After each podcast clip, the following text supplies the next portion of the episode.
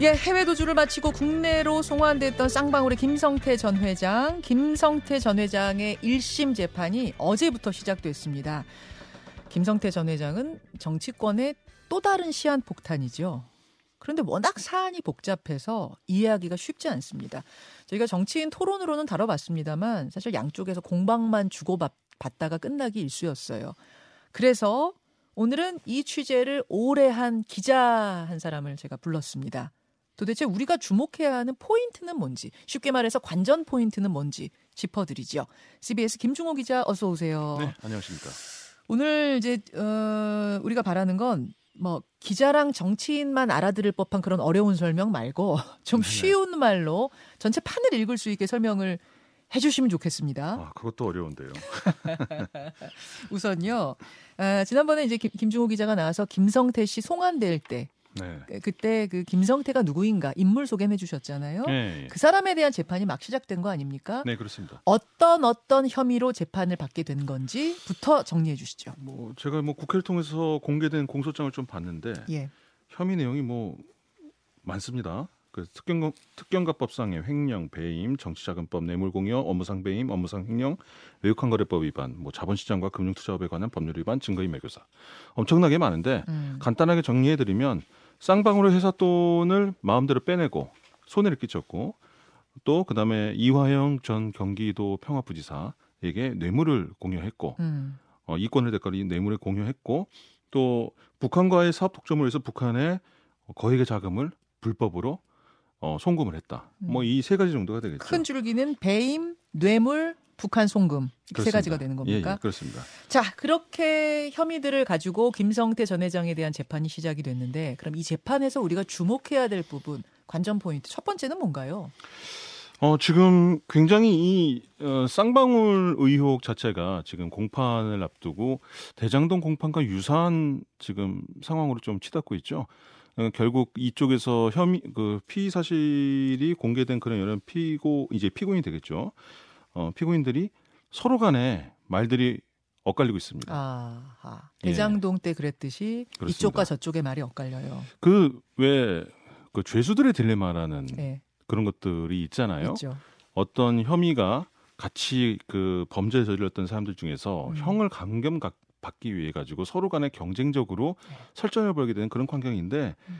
그런 것들이 지금 현실화됐다고 좀 보여져요. 그래서 자, 이 사건에서는 누구와 누구의 말이 그렇게 엇갈립니까? 지금 일단은 어 대장동에서 유동규 남욱대 김만배 네. 이런 구도라면 지금 여기서는 김성태 전 쌍방울 회장과 이화영 전 평화부지사 김성태 대 이화영. 예 뭐 언론에 많이 나왔죠. 지금 검찰이 대질 신문도 굉장히 많이 하고 음. 아마도 그 김성태 전 회장과 이화영 전 부지사 모두 적극적으로 대질에도 임하고 있는 것으로 보이는데 어, 뭐 어떤 보도에 따르면 거의 난타전 수준이다. 어. 예, 검찰이 질문하면 둘이서 뭐 치고받는 그런 수준이 가, 어, 가고 그 있다라는 그런 난타전의 지금 핵심 주장은 뭐예요? 양쪽의 주장은. 어 예를 들자면 뭐 뇌물부터 시작해서 네. 뇌물도 줬다 안 줬다부터 해서 아까 전에 그 북한에 대한 불법 송금 이 부분에 대해서도 경기도를 대신해서 준 부분이 있거든요. 김성태는 경기도 대신해서 준 거다 이거고. 네, 이렇게 주장을 하고 있는데 여기에 대해서 이화영 전 부지사는 전혀 부인을 하고 있는 거죠. 그거 아니다. 예, 예, 예. 근데 이제 이런 부분들이 굉장히 복잡하게 지금 이해관계에 따라 달라지고 있다는 게 CBS 노컷뉴스 단독 취재에서도 좀 드러나는 게 음. 그 방영 뭐 지금 김성태 전 부회, 어, 전 회장뿐만 아니라 쌍방울의 임직원들이 많이 기소가 됐습니다. 네. 그 중에 방용철 부회장이라는 어, 인물이 있는데 네.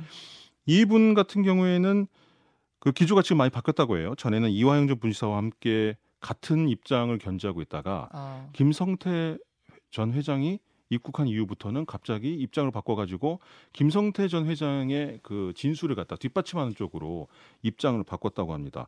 변호인도 처음에는 약간 이화영 전 부지사와 그 보조를 맞추는 그런 음. 변호인을 선임을 했다가 음. 또 변호인도 최근에는 김성태 전 회장 쪽의 그 법무법인 광장 음. 그쪽을 선임했다고 하고 네. 이렇게 굉장히 내부에서 지금 복잡하게 합종 연행이 이루어지고 있어가지고 어, 본 공판에 가서도 이러한 성, 그 쌍방간의 주장들이 난무할 수 있겠죠. 아하.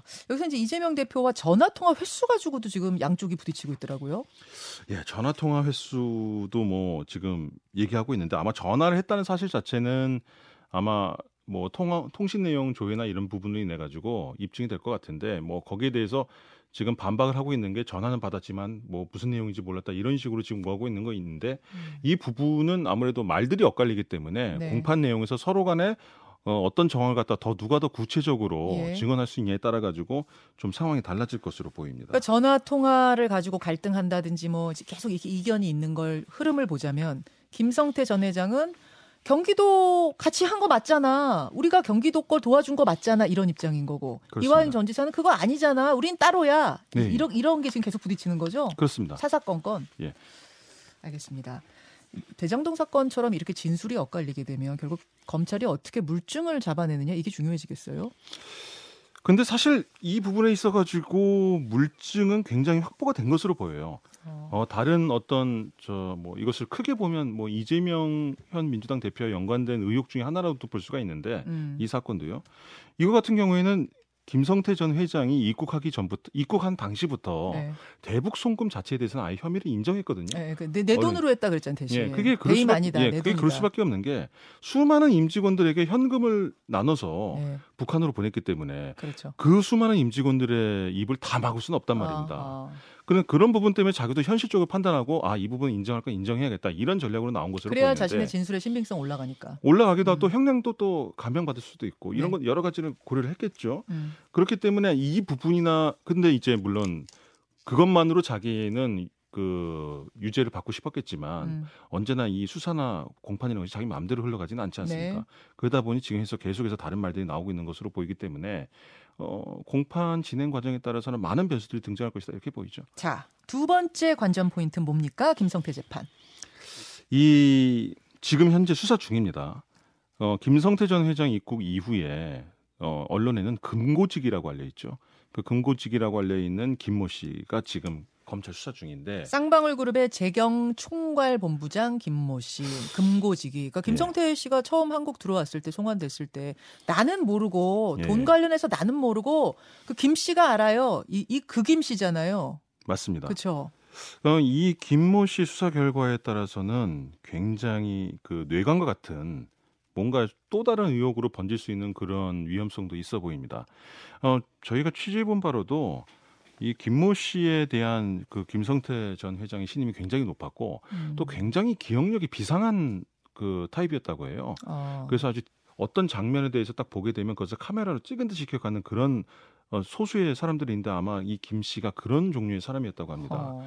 그리고 또 이런 종류의 그 회계 종 회계 쪽에 종사하는 분들은 뭐 장부든 뭐든 간에 그 돈이 오간 것에 대해서 굉장히 자세하게 기록을 해 놓거든요. 음. 근데 중요한 건 뭐냐면 지금 그 변호사비 대납과도 관련이 있는데 네. 거기서 등장하는 CB가 있지 않습니까? 네. 현재 파악한 바로- 바로는 쌍방울이 아까 전에 말씀, 말씀했던 다시피 이제 김 전 회장이 많은 돈을 빼내고 하는 과정에서 그 회사 돈을 빼내서 거액의 CB를 만들었단 말이죠. 전환사채. 근데 이- CB를 만들 때까지 돈의 흐름은 검찰이 파악을 했어요. 음. 근데 현재 음. 그 CB 증서, 현재 그 CB가 어디에 가 있는지 그 행방을 전혀 추측을 못 하고 있는데 그렇죠. 그 행방을 아마 김 씨가 알고 있을 가능성이 매우 높다. 아, 그러니까 변호사비 대납, 그러니까 이저 북한 송금 요 얘기 말고 북한 관련된 사업 말고 변호사비 이재명 대표 변호사비 대납 사건 관련해서는 핵심이 이제 CB의 행방인데 그렇죠. 이 이 전환 사채 만들어 가지고 변호사비 대납해 준 거 아니야? 아니야. 맞아. 아니야. 이 싸움인데 그 CB의 행방을 이 사람 김 씨는 알고 있을 가능성이 크다. 매우. 높죠. 예. 왜냐하면 모든 그 돈의 흐름에 대해서는 파악하고 있다고 일단은 전제를 해야 되니까요. 어. 그리고 뭐 꼭 변호사비 대납에 국한할 필요는 없다고 봅니다. 그러니까 변호사비 대납이란 건 일종의 지금 현재 의혹의 하나일 뿐이고요. 네. CB라는 게 사실 특징이 뭐냐면 거액의 돈을 네. 흔적 없이 누군가에게 전해줄 수 있다라는 그런 특징이 있거든요. 현금과도 같이. 그래서 어떤 약간 검은 돈의 흐르, 흐름을 볼 때 굉장히 유용하게 쓸 수 있는 수단이기 때문에 시- 그 쌍방울이 그때 당시에 한 2018년부터 몇 년간 굉장히 많은 시비를 발행했거든요. 음. 원래 시비의 목적은 외부로부터 자금을 차입, 거액의 자금을 차입하기 위한 용도인데 네. 사실 네. 그 돈의 그 근원은 김성태 전 회장이었단 말이에요. 그렇죠. 내부 거래였죠. 되게 수상한 시비였죠. 그렇죠. 그러니까 모든 걸 다 떠나서라도 왜 쌍방울이 이렇게 많은 시비가 필요했고 또 이 시비들은 어디에 지금 가 있느냐 이게 사실은 굉장히 의혹을 풀 수 있는 핵심인데 그게 사실은 물증 못 잡으면 시비 흐름 못 잡으면 끝이거든요. 그렇죠. 근데 그것의 단초가 될 수 있는 단서를 분명히 김 씨가 가지고 있을 가능성이 높다. 그래서 재경 총괄 본부장 금고직이 김 네. 씨가 그렇게 중요하다 했던 거고 지금 그 사람의 수사가 이루어지고 있다 그런 얘기군요. 그렇습니다. 관전 포인트 두 번째는 김성태도 김성태지만 금고직이 재경 본부장 김 씨다. 그렇습니다. 자 세 번째로 갑니다. 어, 뭐 아무래도 이 의혹에 대해서 사람들의 관심이 쏠리는 가장 큰 이유일 텐데 과연 이재명 대표와의 연결고리 음, 검찰은 어디까지 갈 것인가? 음, 뭐 이화영 부지사 전 부지사 그다음에 김성태 전 회장에 대한 혐의는 높은 확률로 유죄로 끝날 가능성이 높습니다. 그렇지만 뭐 일종의 대장동과도 굉장히 유사하죠.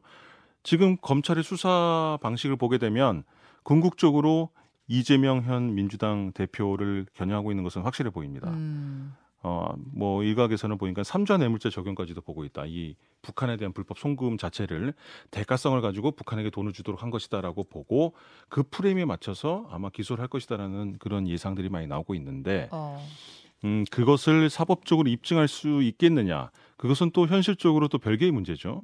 또 법리적으로도 어, 정황상 그렇다고 해서 이걸 또 명시적으로 증명할 수 있느냐는 또 다른 차원의 문제입니다. 음, 과연 검찰은 어, 이 쌍방울 수사에서도 여기까지 과연 가려 하겠느냐, 또 갈 수 있겠느냐.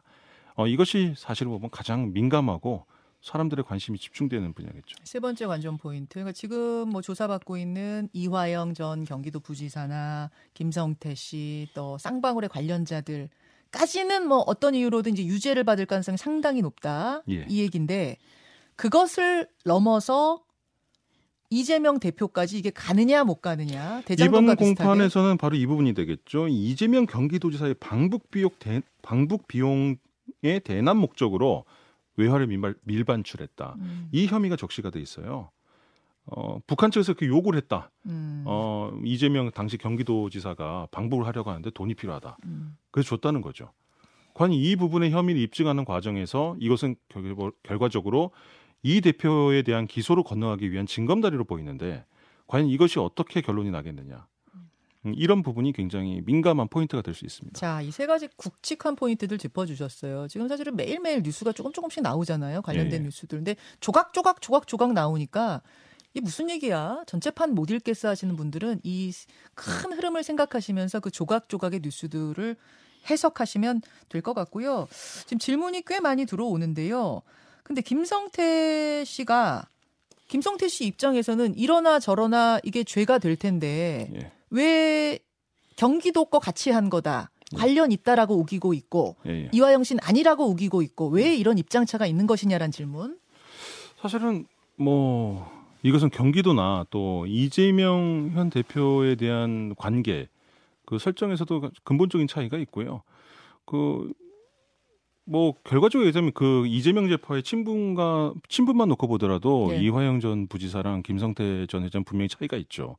그리고 법조계 일각에서도 김성태 전 회장이 나가 있지 나가 있었을 때 당시도 해외 도피했을 당시도 들어오게 되면 사실 얼마 안 가서 곧 모든 그 증언을 할 것이다라는 전망들이 많았고 음. 실제로 그렇게 되고 있습니다.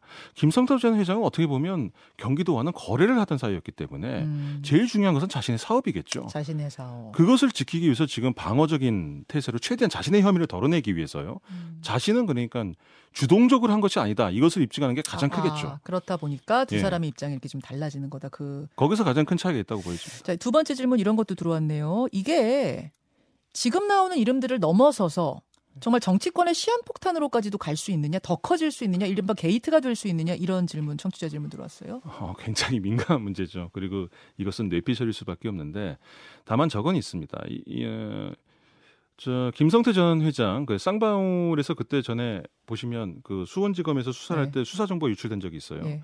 그 혐의로 수사 정보를 유출한 혐의로 지금 어, 역시 재판을 받고 있는 쌍방울 전 임원이 검찰 특수통 수사관 출신이었다. 예. 김 전 회장은 예전에 보면 이미 깜빵 생활한 전력도 있고 음. 굉장히 수사나 이런 부분에 대해서 민감하게 반응한 사람이었기 때문에 검찰, 그다음에 경찰, 그다음에 정치권에 대해 줄을 닫는 것을 굉장히 강박적으로 중시했다는 그런 얘기들이 아, 많습니다. 여야 막론하고요. 예, 예. 어. 그랬겠죠. 사실 다다익선이니까요. 줄이라는. 것은. 아, 그렇죠. 그런데 지금 말씀드렸다시피 쌍방울을 통해서 예. 뭐 수십억, 수백억, 수천억 아주 막대한 규모의 돈들이 뭐 인출도 되고 음. 시비도 만들어지고 음. 행방을 모르고 있단 말이에요. 굉장히 불길한 거죠.